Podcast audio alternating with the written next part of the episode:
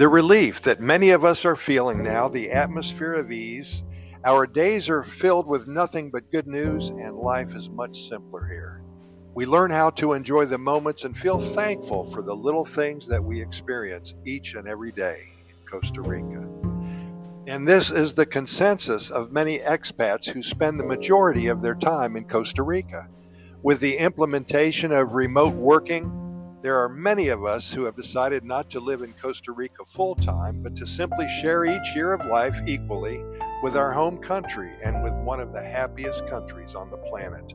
We arrange to unwind, reboot, and recharge here in paradise, and then return to get our other life in order. It takes some challenging organization, but it becomes easy after a while. One thing that I will share with you when returning to one's home country after being here in Costa Rica for an extended period of time, it takes some getting used to. what are the reasons that Costa Rica is the destination for so many? What guides us to this enchanted land only the size of West Virginia? Is there magic in the air here? What is the catalyst for uprooting our existence and to begin a new chapter? I will attempt to describe our thought process for you. Throughout our normal day in the United States of America, we are bombarded with advertisements of a better life, bigger cars, bigger and more luxurious homes, the necessity of more expensive shoes and shirts and pants, and we are coaxed to purchase things to make us whole, to complete ourselves. Politics are thrown at us from all angles we are told how to eat, think, and how to treat others. We are led to believe that we are racist, stupid, and weak. We are shown the reasoning behind their thought processes of now having 33 genders at least. And we are brainwashed into thinking that if we want to be a one armed purple teddy bear today, well, all it takes to become one is to simply declare oneself as one. Truthfully, we are confused, frustrated, and we find that absurdity is the norm now. Discovering a haven, an oasis, a getaway from all of this has been a blessing for so many. When in our parallel life we know who we are, we are not told that we hate someone else, and we become one with our natural surroundings. Life is simpler, fun, and makes sense again. And with that, Pura Vida.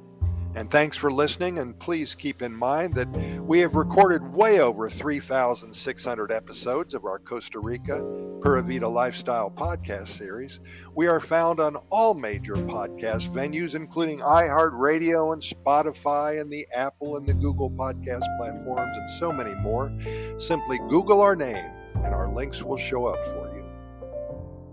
Also, you're invited to take a look at our website at Costa Rica Good News Report.com. We start our mornings so very early. I get up about 3:30 and I write or share a poem, an adventure, a story with all of you on our website.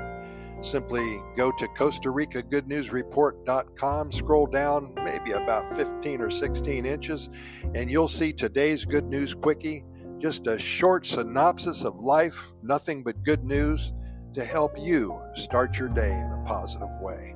Also, we have links to our residency website.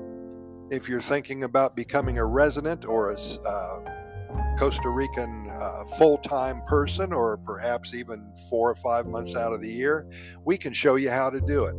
We also have links to our YouTube video channel with over believe it's 771 videos now. We have links to our over 400 short stories and so many more links to so many more things that will make you feel like booking your trip to Costa Rica. But for now, we appreciate your listening. Thanks so much. We'll see you tomorrow.